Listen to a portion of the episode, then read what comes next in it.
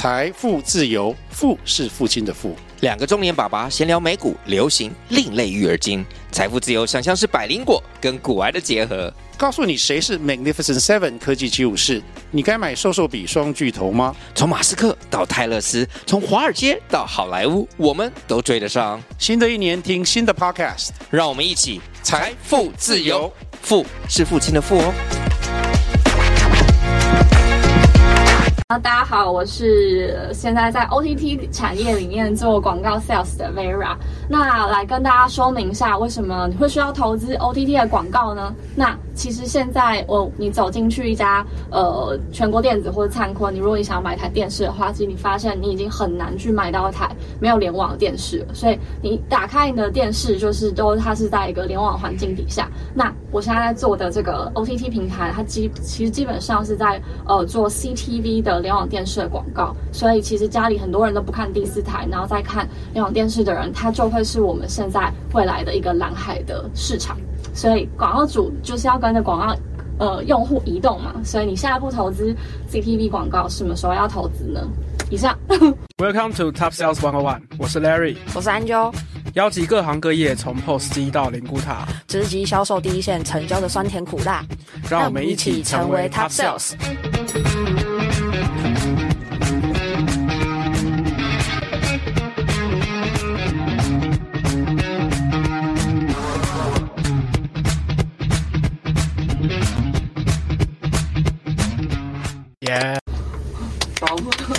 赞赞赞！这时候我们就要先问一个很废的问题 ：C T V 是什么？对，我刚刚也在想 ，C T V 联网电视就是我刚刚讲的，是 cable 什么之类的 ，connected T V 是 connected。那 O O T V 是 over the top， 就是 O T T 它的意思其实就是呃，就是像 Netflix 或者是呃爱奇艺这样子的一个平台，它就是平台，然后去集结很多的内容。你可以在无论是用它的 app， 或是它你就搜寻就是网站，在 web 环境底下，你就可以去使用这个平台。它的定义就叫 O T T 这样子。哦，对，那 O T T 它这个平台呢，它会有大小装置嘛？那大装置一定是在 C T V， 小装置就手机，那中间就是 P C。所以呃 ，O T T 平台它其实是可以追踪到家户，然后个人的。对，了解。嗯，那因为现在大家其实都已经就是所谓的剪线潮就越来越凶嘛。那现在可能台湾的剪线潮将预估在四年之后已经会来到百分之五十了，所以呃，我们现在要看就是这百分之五十的蓝海的市场，因为呃，传统第第四台当然还是很强，可是第四台广告就是很贵，而且你广告主对于他们来说是没有办法衡量成效的，那它当然就是广撒，可是可能十十十秒钟的广告就要花你几百万，可是你又不知道你到底效益是怎么样。这一段可以延伸说一下吗？因为其实大部分的人对于就是不管你说是 C T V 或者 O T T 也好，嗯、大家对于这东西的想象可能就只有哦，以前看电视不用联网路，现在要联网路，嗯、所以它就是看电视的过程中的一段广告。嗯、但是其实事实上，从你的销售，其实你销售的内涵其实很不一样的地方是来自于因为联网而产生的数据。这些数据是受众上的差异嘛？那这段可以明确讲一下，对品牌来说，它可以得到什么不一样的东西吗？好 ，Angela 问的非常专业，就是以前就是对于呃广告主来说，他们买电传统电视的广告，它必须还要有一个尼尔森，然后尼尔森来提供给他一些几点到几点有多少人看这种。对对对对对，那它其实就是一个蛮第三方的东西，而且电视本身很贵，然后尼尔森又很贵。那当然很大部分很多传统的广告主还是很相信这块，可是今天我们如果是一些比较新的品牌。大家手上没有那么多钱，可是我又希望我可以透过联网电视去 reach 到，就是要他真正是在看影音环境的消费者。那我有什么样子的替代方式？所以这时候数位电视的环境就是一个蛮好的一个选择。那其实呃，在数位环境里面，我们在一开始的时候就会去帮广告主去建议一些投放策略，例如说。我就可以去告诉你说，哦，假设你今天是一个保健食品，然后你已经讲很明确，就是锁定会去健身房的人，所以我们就已经可以想象你是要打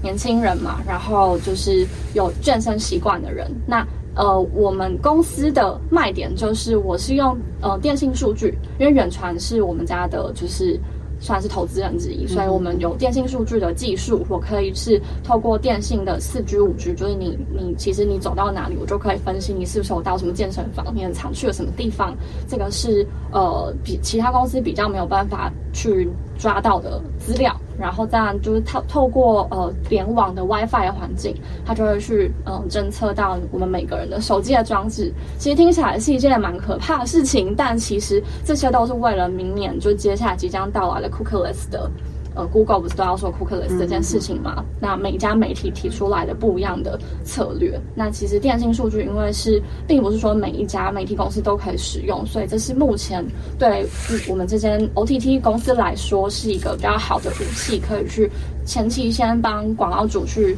分析建议消费者的轮廓市场分析，然后嗯 呃, 呃，最后广告结束之后，我还可以真的是去用这些电信数据来告诉广告主说，我帮你投这些人有没有到你的店里面去，有没有到你的网站去，然后你这些用户进到你的网站之后，你可以再去对他们做什么事情。那这段可能就会交回到 Martech 公司的 solution 过去，这样它可以去被比较好的串起来，这样。了解。电信数据这一段，除了你刚刚举例说，例如我们可以去因为我侦测它的讯号有没有连上线来判断它的地理位置之外、嗯、还有什么东西是可以追踪的吗？例如说我们上网查过的东西，当然这是 Google 他们可以做的，好可怕、哦、但是 Google 现在要 cookieless， 所以它不会让其他人知道嘛，对不对、嗯、对，所以就变成是呃有这样子的解决方案的媒体他们可以看到的事情。因为例如说我现在用我的手机去搜寻我爬过什么样子的网站，我下载过什么 app， 然后我搜寻过什么关键字，其实电信数据是会收的。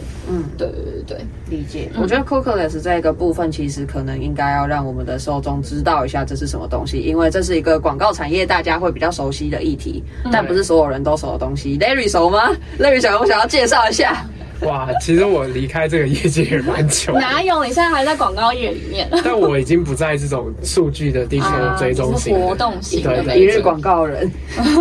就是我我讲一下我不专业的粗浅的理解即可，反正大家都不是专业的。就是 cookieless 其实是建立在呃欧盟那边有一个规范叫 G D P R， G D P R， 然后它其实是 for 就是呃限制这些科技巨头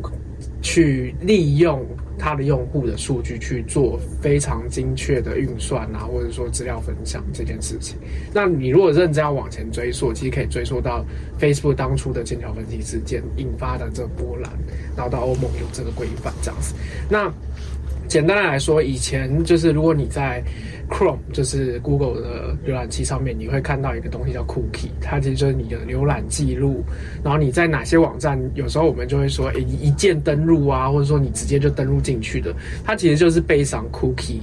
这个东西，然后让你可以在呃 Chrome 这样的使用环境里面很好的去呃就你的留下自己的记录，对，你的使用体验就会相对不错，就是以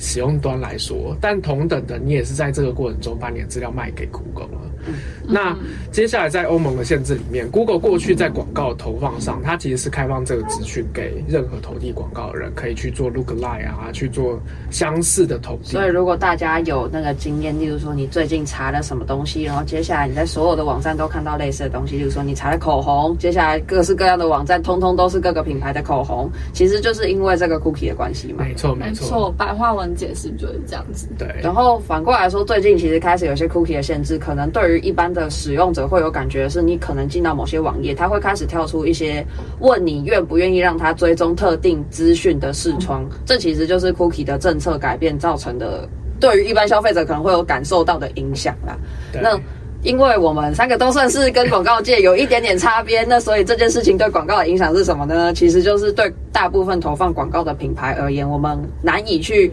精准的追踪每个消费者都看了什么东西了嘛，那是不是广告就可能会变得比较不精准？这是我们大家共同碰到的问题，所以也是刚刚 Vera 有提到，就是他们公司追踪消费者数据的方式不是靠 cookie， 所以等于是绕过了 cookie 这一道高墙，我们拥有了其他追踪你数据的来源。没错没错，还是很可怕。没有，就是对啊，就其实蛮可怕，可是这这就是广数位广告了，法律还没有管到这里哦。我举例来说，就是嗯，电信数据它可以用在什么情境？好，因为我最近有些广告业在提案，然后广告主都会丢给我一些我觉得很匪夷所思的需求，但我觉得就是因为我以前没有接触过电信数据，然后来这边之后发现它很的确是很好用的一些玩法。例如说，我有个金融客户，他因为他可能要发行一张卡，是跟日本旅游有关的这样子，那呃，我我要怎么知道谁要去日本旅游？什么过去一年去过日本三次的人之类的吗？就是就是就是，我要用很多这种方式，例如说他最近可能有上过呃什么 Agoda Travel，嗯、对啊，就有上过订房网站，然后查到日本区的这个部分。那以前就刚才像 Angela 解释的，嗯 ，Google 会把这些资料收起来嘛，嗯、所以他们 Google 体系底下的广告系统，它可以判断出来。但接下来就是要 Cookieless 了，所以其实大部分的广告代理商啊，或是广告主啊，他们是没有办法可以知道那到底谁有要出国呢？所以用电信数据就可以去查到，就是说，呃，你最近三个月的上网的一些浏览行为，然后当然当然包含就是线下的呃足迹，例如说我们呃看，例如说旅展好了，或者是你可能有到某些旅行社，我们判断你最近应该是有出国需求的，所以电信数据应用范围它可以到。呃，这样子的一些情境，对，是我以前在，例如说我在内容型媒体是比较不会去做的事情，或者是我是在呃变现端比较不会做的事情，这样子。嗯，对，蛮酷的啦。嗯，就是电信数据对于好像其实听起来电信数据有点取代 Google 的数据，变成现在大家各种媒体串接的一个桥梁。算是就是其中一个嗯比较大的来源啦，对对对。虽然我们这样听，我们三个都会觉得就是哦，电信数据听起来真的是可能可以解决现在主流媒体的问题，但事实上它现在就是非主流的解决方案。嗯，那其实作为一个非主流解决方案的业务，其实很辛苦，因为你等于担负着你教育市场责任。教育市场责任是的，所以你的市场其实根本不知道，像我们根本不知道电信数据是什么，我们两个甚至都已经是以前卖过类似广告的人了，我们都不知道。知道，那对你来说，尤其因为刚刚其实你有在私下跟我们聊到的时候讲到，你其实才刚加加入这个业态。那一是你刚加入这个业态，二是这个市场还不熟悉这个产品。那你觉得你现在工作最大的挑战，跟你怎么克服这件事情，大概你做了什么？其实呃，对，因为我刚加入 O T T 的这个产业，但是我觉得可以补充呃一些前情提要，就是 O T T 产业并不是每一家公司都可以做到这样子的。例如说，呃，像是路资、路资 O T T， 然后或者是比较韩方的 O T T， 爱莎，对，就是大家的卖法其实是不一样。例如说，他们其实都是有在投资一些剧嘛，嗯、所以他们的卖法其实会是，例如说 Top 二十的热播剧。嗯、那那那你可以去插播在前面的那个广告之类的，对，米若啊、米若广告这样，啊、就是例如说现在可能非常红的《以爱为营》。但我不知道你们知不知道。欸、对，我要补充一下 ，pre roll 跟 mid roll 意思是 pre 是那个影片之前播放的 ，mid roll 意思是在影片中间播放的广告。就像我们看 YouTube 开始前五秒嘛。对对对对，这个是产业术语。对，这我不太清楚。好，谢谢 Angela 补充。对，那像他们的呃 selling point 或者是就是他们独家投资的，或者是他们自己的热播，那例如说陆资都是陆剧比较强嘛，然后韩方一定就是韩剧、韩综。嗯、那我们家的话比较会是新闻台，嗯、因为呃我们家的卖点是有跟第四台的新闻去串接，嗯，呃直播的讯号源。那它其实在其他呃平台是没有的，就是在其他平台你不会想到说我要用其他平台的人都是小情小爱的人。哇靠！听起来像这个意思是卖点不同，然后再加上这这家公司它的卖点其实是卖联网，就是它不只卖自己，它也卖别人家，例如说 Friday 啊，或者是司机线上啊，或者是动画风，它是做做一个串流，所以电信数据它就不会只锁在我们家的平台嘛，因为这样其实蛮没有意义的。就是它其实是帮广告主去把广告去投放在，就是我是用圈人的方式，然后投在联网的世界里面，就是就是让你这一波可能在呃追不同的平台的时候会看得到。那当然有一些公司跟公司之间战略伙伴的关系，所以例如说像刚刚你讲的爱什么就不是战略伙伴，就是拆开的，对，但。总之呢，大的 selling point 是不一样的，嗯、所以回到就是我怎么样去克服这个，我要同时扮演教育市场，然后我又才加了两个月，我我我首先应该要做的事情，其实我是应该要去想我要怎么样找客户，比较、嗯、比较会是我想要我需要去完成的短期的目标使命。那如果延伸的往下问，你目前觉得？以你们家的产品特色的话，其实最初最最可能可以快速接受你们这个新产品的业态会是谁啊？嗯，我觉得会是钱太多花不完的人。游戏产业，哎，游戏业萎缩，大家注意一下。哎，赖先生有有有有些萎缩还是比人家已经萎缩八百年好啊。就是它其实广告是预算本身要够大的产业，嗯、然后它会有其他预算会想要尝试新的东西，嗯、就是就是它不会觉得说我只要投 Y T 就好，不会觉得说我投 F B 就就投就就这样就好。所以其实你觉得你的说服的点，可能还是得从我们尝试看看这个角度切，其实很难从你刚刚其实我们两个都很买账的这些数据可以追踪什么东西这个角度来沟通吗？嗯，的确是，就是我觉得你说的这个会是一块，嗯、因为首先就是大家广告主的心态，它特别是在疫情之后吧，我觉得大家对于比较闭锁，对成效啊还是什么，在数位这个领域里面，特别是数位，就是对于成效是特别看重的。嗯、所以如果今天当他的钱花出去，就只是啊，你说曝光一百万，我们转换只有一百、啊，就是没有感觉的话，就是会比较难推进。所以真的会是就是会先锁定那些预算比较多的产业，例如说接下来我要攻的市场。现在已经要十二月了，所以已经不可能再拿十二月预算，对吧？所以一定就会是明年的 C N Y。那我就会去想说 ，C N Y 到底有什么什么产业钱太多？哦、对，要啊，其实就是酒嘛、送礼嘛，然后送礼啊，传统的那种礼品、啊，然后然后大型的零售通路、啊，对对对对。然后我现在其实我每天做的事情，像你们刚刚上来的时候，一定有看到那个分众传媒的电梯广告嘛，嗯、那个其实是东森的，是我每天都在看说谁在上这些户外型广告，嗯、因为会上户外型广告的钱通常都蛮多的，对对，所以就是我每天都会去记说。哎，最近就是有谁在下这些，然后还有，当然路面上、捷运上，我看到广告主会把它记下来，嗯，然后就去查，就是有没有人跑过啊，或者是就尽可能去，因为我们都在广告界，一定都会有很多朋友在里面，然后就去问到一些联络方式，去尝试去陌生开发。这其实是我呃 daily 目前的 daily work 啦。哎、欸，这是我们第一次听到他说的陌生开发的过程，包含了用自己过去的人脉来换窗口这件事。之前讲的人讲的陌生开发都不会有人讲讲这句在讲这个点的、啊。呃，确实确实，但算算是第一次有人讲。但为什么？这不是很正常的事情吗？实话说，可是我觉得应该大家的人脉累积的量也有差。然后，如果你跳了一个业态，你真正能接触到窗口，可能也是完全不一样的人。嗯、我觉得啦，因为你一直都还在广告业界里头，嗯，可以对到的窗口，可能我觉得工作性质都相似。嗯，我觉得他是有意识在这个领域的不同面向去做的。嗯、所以人脉累积确实也是有、啊、有有积累下来。那你说前面几位分享者哈，我觉得就真的是因为跳的业态比较比较不一样，对过去的人脉可能砍掉重来，哦、只剩下友谊，利用利用空间近乎零这样子。但也不会啊，因为像像像我其实在这个工作也是转换很大，嗯，但其实我也是透过之前的人脉。找到很多新的合作机会哦，嗯，对，这只是看你有没有去去想，因为也许也许他真的就有办法帮你在内部变成他是一个全片的角色。嗯，就是回过头来再讲一次，就是业务要有有意识的把自己的人脉经营成生态圈，这件事情还蛮重要的。对，但但我们的这个有意识，它不会是一个很 business 的经营。对，因为其实人脉，人与人之间的相处很重要的两件事情，就是他信任你，你信任他，就这样子。嗯，没错。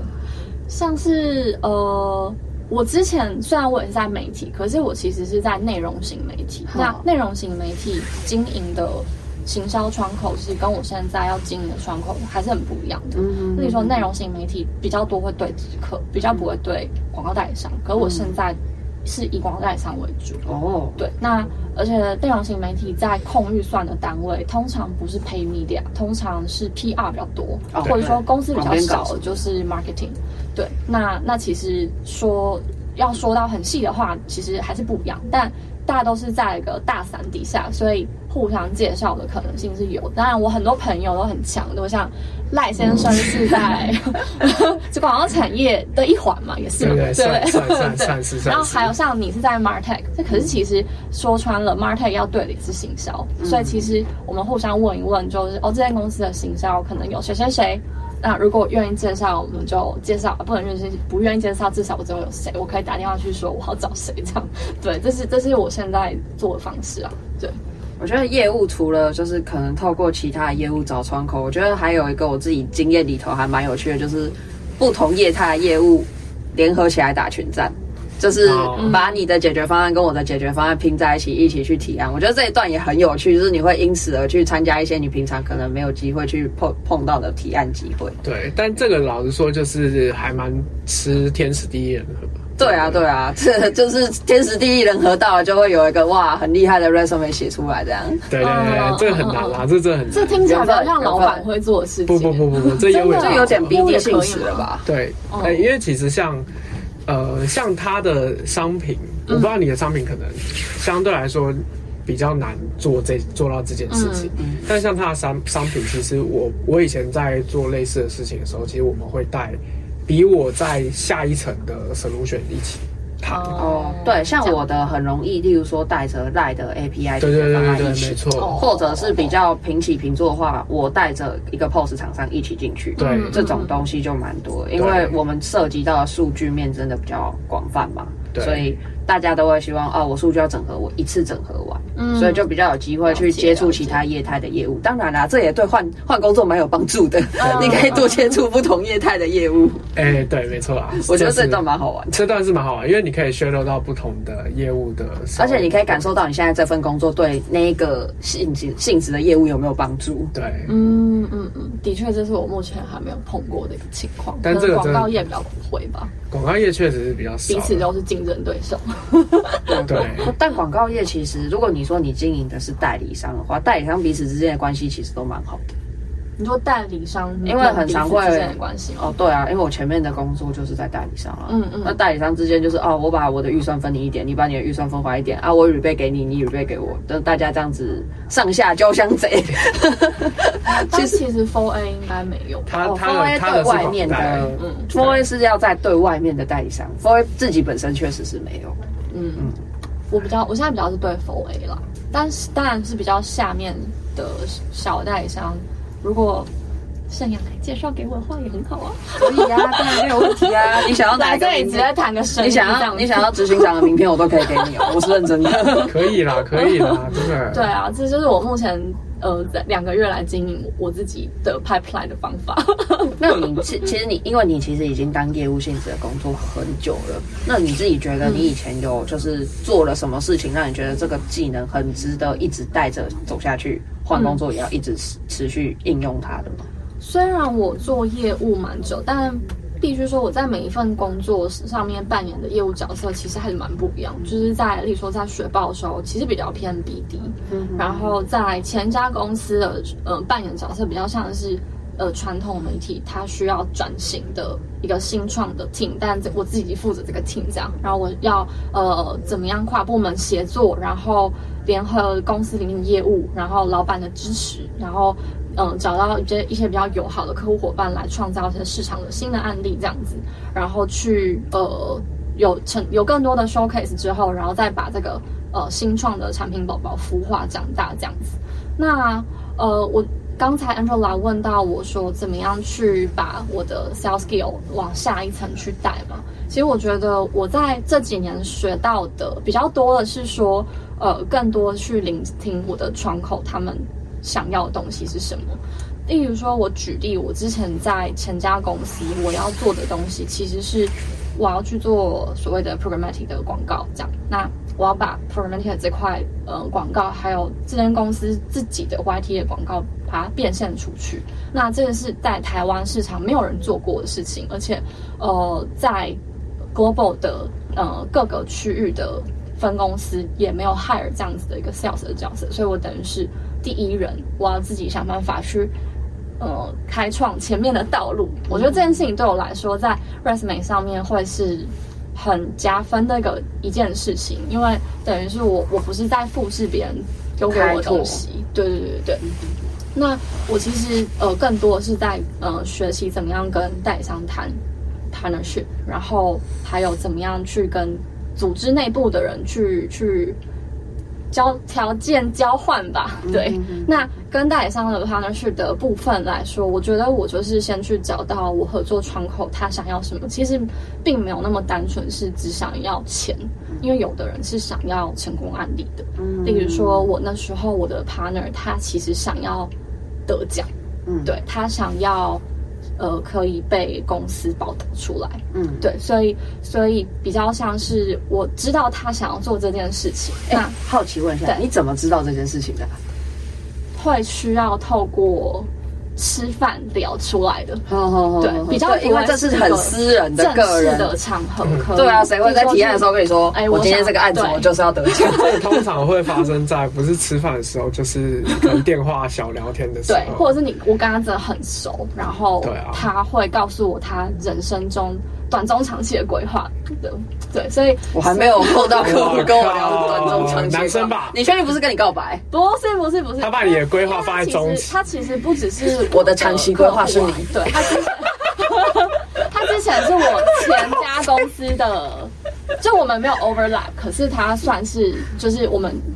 待过同一个环境这样子，比如说他是可能是前辈，可是我没有在那个时期跟他一起工作过，这样就是有一个可以拿来说嘴的那个共同经历，但其实根本没有交集。但我必须说这件事情不容易，就是就是并不是每这个东西它没有办法复制的，所以所以但但我觉得这样子的一个技能对我来说，我会觉得我会想要尽量去把它复制在我现在的场景里面，所以我尽量可以约吃饭约吃饭，当然就是上班要，欸、但这件事情必须要公司的 P R 被够支持。你是 build build partnership 啦，我觉得 build partnership 确实吃饭是很必要的。我我是我是相反意见。真的吗？嗯、partnership，欸、我觉得呃、欸，应该是说这件事情建立在你，因为你 build partnership， 当你是需要吃饭的阶段，就表示呃这个个人的胜利在你的赢得这个 partnership 的这个环节里面是非常重要的，它才需要用到就是吃饭这个美色，呃没有啦，我开玩笑，我开玩笑，我现在吃饭这个环节，窗口有可能。所以你的意思是说，你觉得如果应该健全的状态，应该是光是把利益摆出来，对方就想合作吗？我觉得不能说是健全的状态，因为其实确实还是会有需要吃饭的阶段，但我不觉得它一定是一个必要条件。就我我我会持相反意见，就是我觉得吃饭是一个我们习惯建立关系的一种一种方式，是，但它不是一个必须存在的。的确是，因为必要条件是你要找到对方他到底想要什么，然后这个是只是说要怎么样挖出来这件事情，你比较难去透过带着一个一一群人，然后去跟他聊，哎、欸，你想什么？就比较比较不会是这样聊。现在这一张清单一百样，你想要的勾起来。对，而且我再提一下，就是我老实说，我觉得女生要约人家吃饭比较容易。我其实从来没有约过客户。男生要约人家吃饭就感觉感，我只会约咖啡厅而已。对，顶多喝咖啡啦，喝咖啡是有的，对对 对, 對。但确实我，我我其实觉得要跟客户建立这种信任关系，其实还我自己到现在还是觉得，呃，我们可能再怎么去经验堆叠，都只能在降低戒心这一段有比较成熟，嗯欸、但是到建立关系，我觉得很吃个人的那种。作为业务从业年限应该比大家低一点的人，其实我到目前为止我还没有过觉得有一个客户真的跟我变成了哦铁打的朋友，时不时可以再真的约出去一起吃个饭。其实我以前的同事有姐姐是真的会就是跟自己的朋同跟自己的客户好到就是真的是三五年了，然后就是哦我会吃个饭的程度。想说就看两位，这个跟今天的题目也没什么关系，就是。你们真的有这种程度的客户朋友吗？我自己的话，嗯，我必须坦白说没有到这个程度。可是我听其他人的程度是说，他们已经好大力说互相订演唱会门票这种，就是就真的的确还是每个业务有自己的手腕吧。我, 我应该说，我觉得真的到那个程度，嗯，是好事吗？我也不觉得，不见得在谈，那一定是少数，不见得在谈 business 上这件事情上啊。你说因为有私交，对，因为其实呃，就我觉得这这其实就回到 Vera 刚刚讲的，就是这还是看每个每个业务的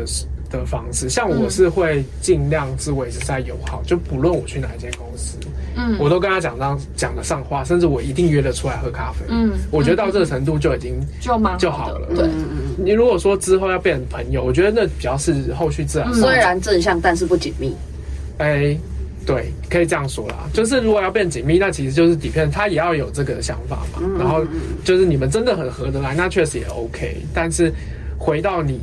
本职工作这件事情，这样的关系对本职工作上是非常加分的嘛，我觉得其实就蛮个案去看，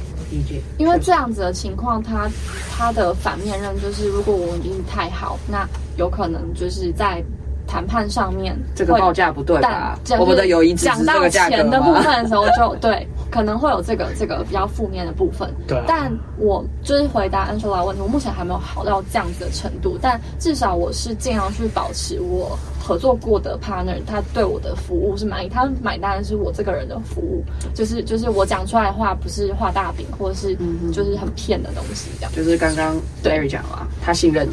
对，那。呃，但回到吃饭这件事情上面，因为是就是我们要怎么样知道客户的需求嘛？因为其实你也做过代理商，你你也知道，就是在广告产业 ，planner 要呃呃，我们要拿预算的人就是 四 A 的 planner， 然后 planner 都超级无敌忙，然后他每次来跟约见媒体的时间都很短，可能就 maybe 是五到十分钟，五、啊、到十分钟你可能就换个送个礼，讲个重点就没有，不可能知道他想要什么吧？对，所以所以一定是呃要。要再往下进一步深聊，才有可能去得到更多的资讯。例如说，上一波提案为什么没有过？就是如果你跟这个窗口不熟的话，他就只会跟你说没有过，他不会跟你讲太多原因。嗯，对。但但是如果我们会想要知道如何改进，或者是怎样的话，我自己的方式，我当然是希望我可以跟我的窗口变得更友好，然后嗯、呃，透过比较轻松的场合，他可以告诉我更多的 insight， 那我可以怎么样去解决？对。其实代理商的关系通常都是需要比较长期的维系跟长期的呃耕耕耘。但是我刚前面有跟你小聊，其实你也有提到，你之前有过就是单一的直客客户供了很久的时间，嗯、然后最后终于供到。你能不能跟我们分享看看这个经经验？可以啊，可以啊，就是嗯、呃，这个客户我大概。因为因为我怎么样注意到这个客户的，也是就是刚才前面有分享到，我每天都在看到谁在下广告，然后我发现到他其实一直在做电视的广告植入，嗯、就是例如说很常什么小姐不吸地，然后旁边会出现的冠名嘛，哦、我其实会去把这些品牌抄下来，对，就是这种一定是有钱的客户，我会把它记下来这样子。嗯、但但呃一开始 pitch 的时候，其实要么就是收到就是冷回复，或者是不需要这样子，嗯、那。其实 P G 的客户差不多两年多的时间，我应该换过了两三个不同的 team 了。我可以问问看，为什么你一直都还是坚持想要 pitch 他们吗？有什么东西让你觉得这个真的有机会成？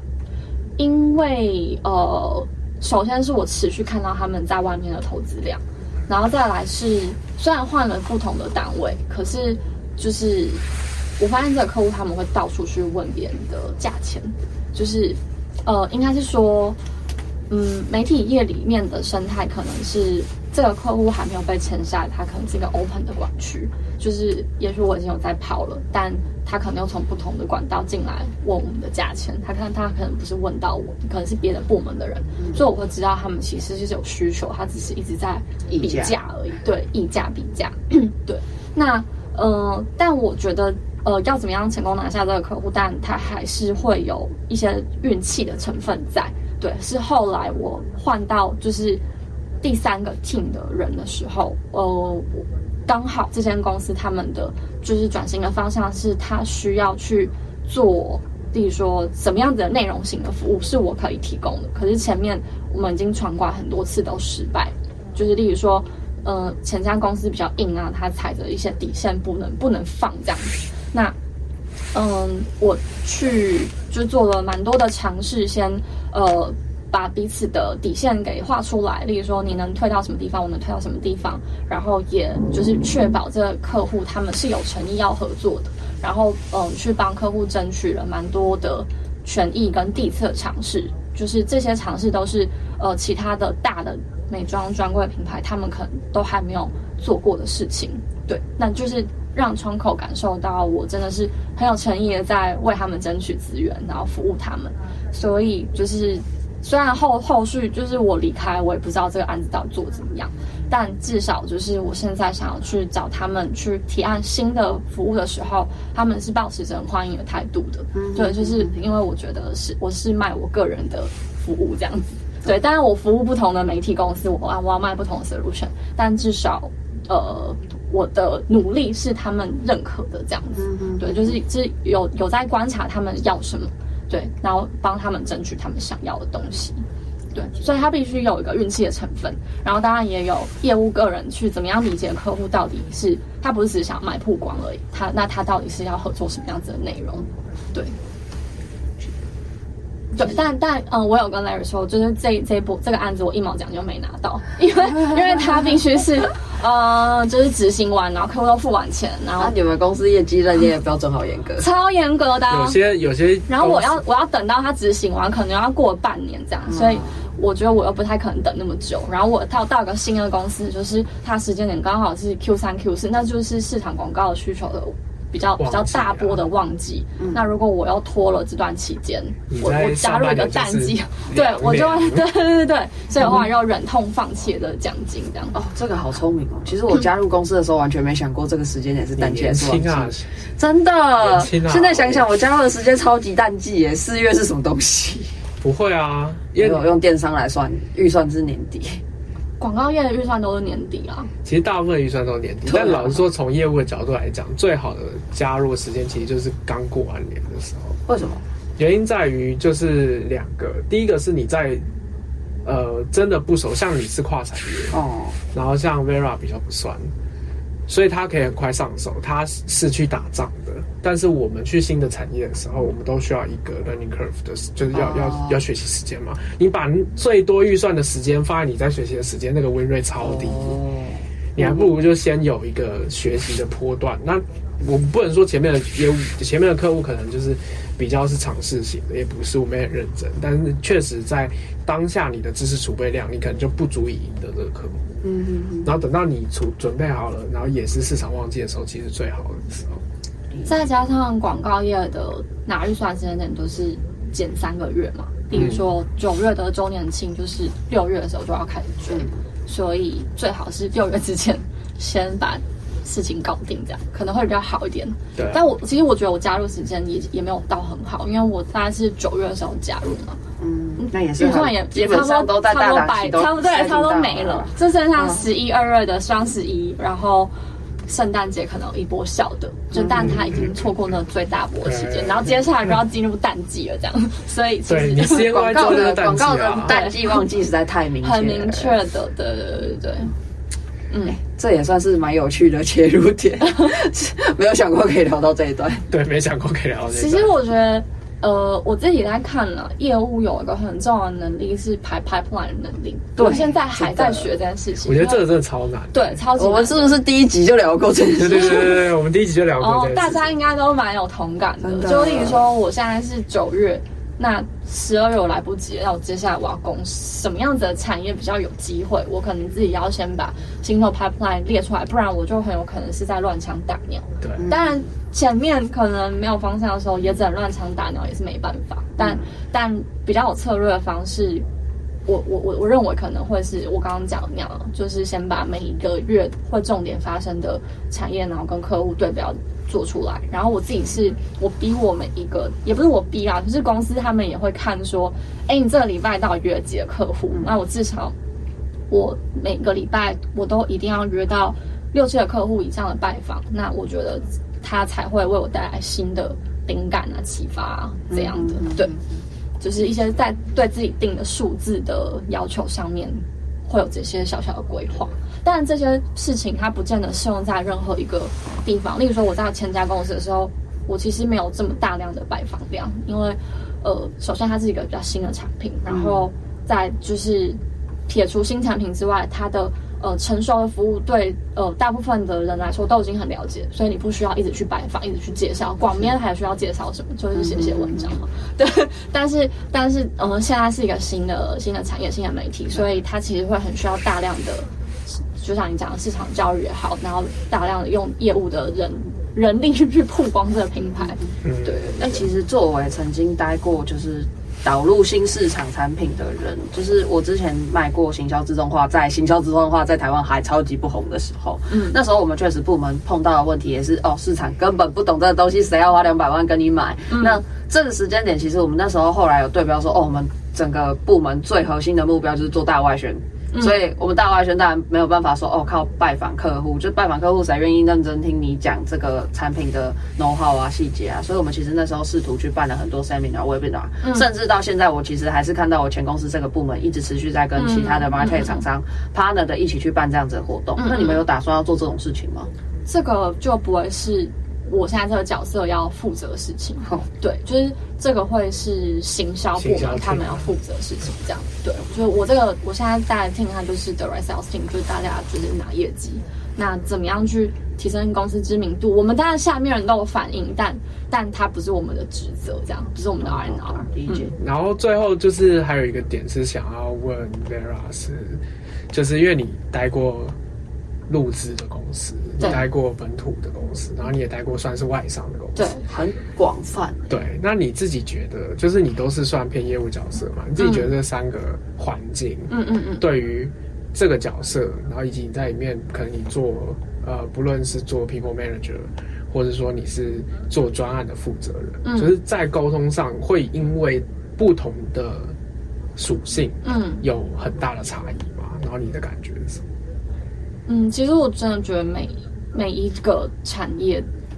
入资外商，然后本土，真的都差很多。我觉得目前对我来说最开放、最新创的是入资，因为大家也都知道，就是几年前是入资崛起互联网的，所以它的变动其实真的非常非常快。所以当你有什么新的想法想要提出的时候，就是就是就是都可以勇敢的说出来，然后你可以很勇于的所谓的，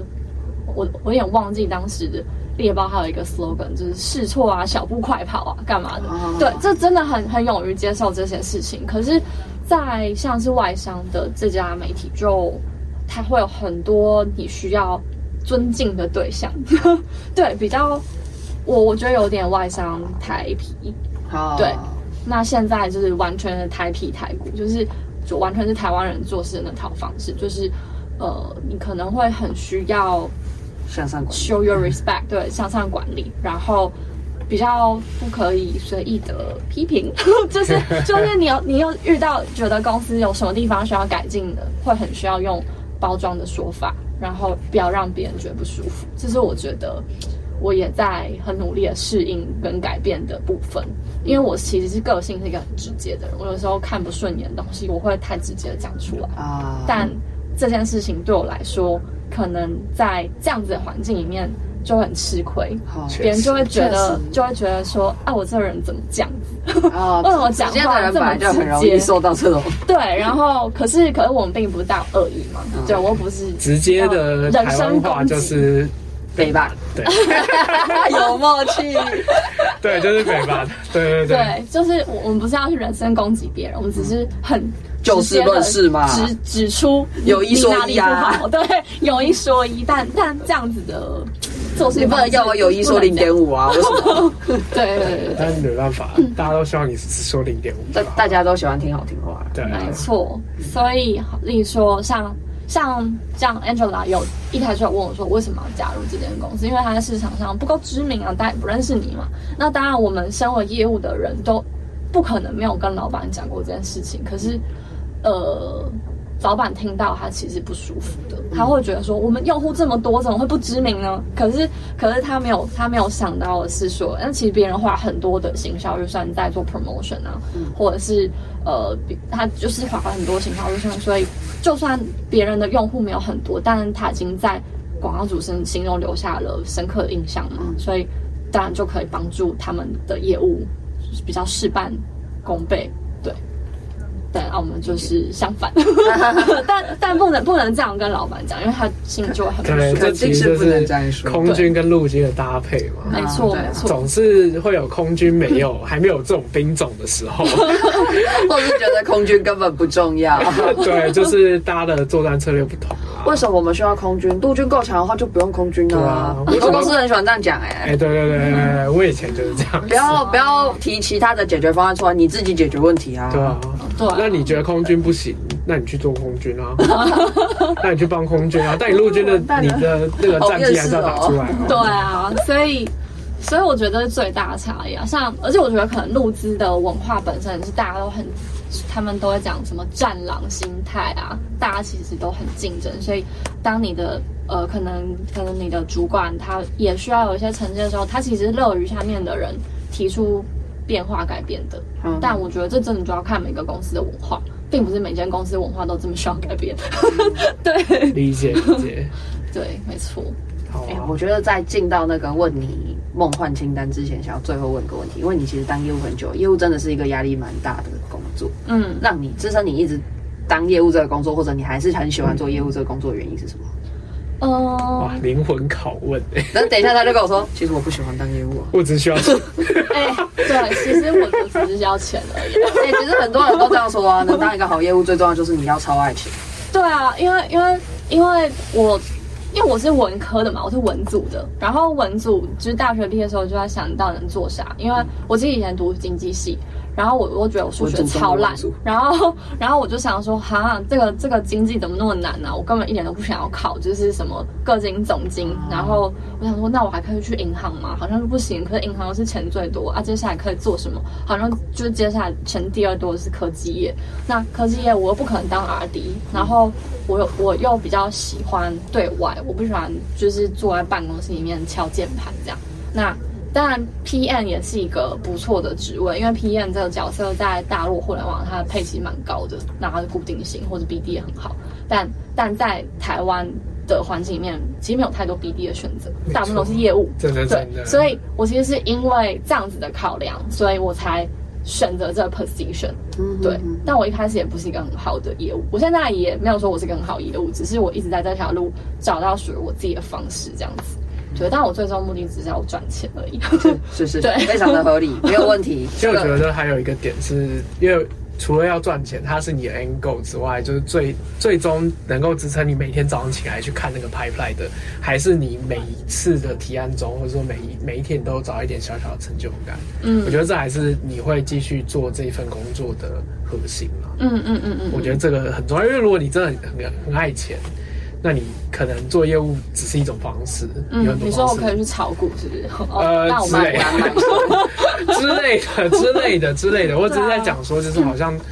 做业务特别，我自己觉得啦，就特别需要在你每一个过程找到一点新的成就感、嗯，肯定自己。而且其实做业务也不一定真的有办法赚到钱，因为。例如说，有些公司是低底薪高奖金， oh. 那我现在就是，所以我现在还没有赚到钱。对、oh. 对，就是只是我会需要呃前面先储备我的能量，我只是 foresee 我未来可能可以到这个这个水位，但、mm-hmm. 对，就是它会需要一个累积的过程，这样子。非常现实面的分享，对，很现实面，确实确实，我们需要多一点这种现实面。不然每一集都来一些什么哦，高大上，月薪随随便便就破十万了、啊，嗯，底薪就七八万了、啊，之类的。不能每一集都有这种，不能每一集都有这种错觉，没有办法。我要让大家知道业务是很辛苦的工作，对，没错。好了，move on到最后一趴。好，因为我们今天邀请到 Vera，Vera Vera 其实自己本身经验就已经很丰富了、啊。那我们会想问，如果你给我们这个节节目一个建议，就是我们下一次再邀请其他的人，嗯、你会觉得邀请什么样的人？哦，就是你自己认识，或者是哦你不认识但你觉得超级强的业务来跟我们做分享的话，你会想到谁？嗯，我已经有就是提出建议清单，就是呃在台湾的外商，然后他们应该才刚。成立 sales team 吧，就是 Workday， 因为 Workday 就是大家应该都很熟吧，那个报账系统，就是它需要卖到每家，就是可能是 H R 还是什么 team， 然后就是去做这个报账系统，所以就是就我所知，好像他们在台湾开始 build up sales team 了，然后我刚好认识朋友刚加入他们，所以如果说。你还活着，你要撑过了三个月。对，你要找到很稀缺的业务人才。那我心中刚好有这样子的一个清单。对，因为广告业业务人才太多嘛，所以所以如果要换一个方向，就是稀缺的业务人才的话，就是可以建议是往这方向走。没问题。那之后再请 Vera 介绍一下了。哎、欸，对啊，那个朋友，等一下我们留一下联系资讯。我还没有问过他哎、欸。没关系，那你再问，你先问他，你先问他。对啊，我先问他。好。今天我们的节目很开心邀请到 Vera， 那我们今天的节目就到这里，感谢大家的参与，期待下次再再怎样啊，再见面，再见面，上线，好烂哦！准时收听，好，请大家准时收听啊！我们都不会准时上线的，要准时收听。好啦，那就到这边喽，拜拜。感谢搭乘 Top Sales 一零一，不论你是在 Apple Podcast、Spotify、First Story、SoundOn 或其他的平台听我们的节目，拜托一定要给我们五星评价，也欢迎留言告诉我们你想要听的主题，我们会尽可能的邀约大来宾。我们下集节目见喽，拜拜。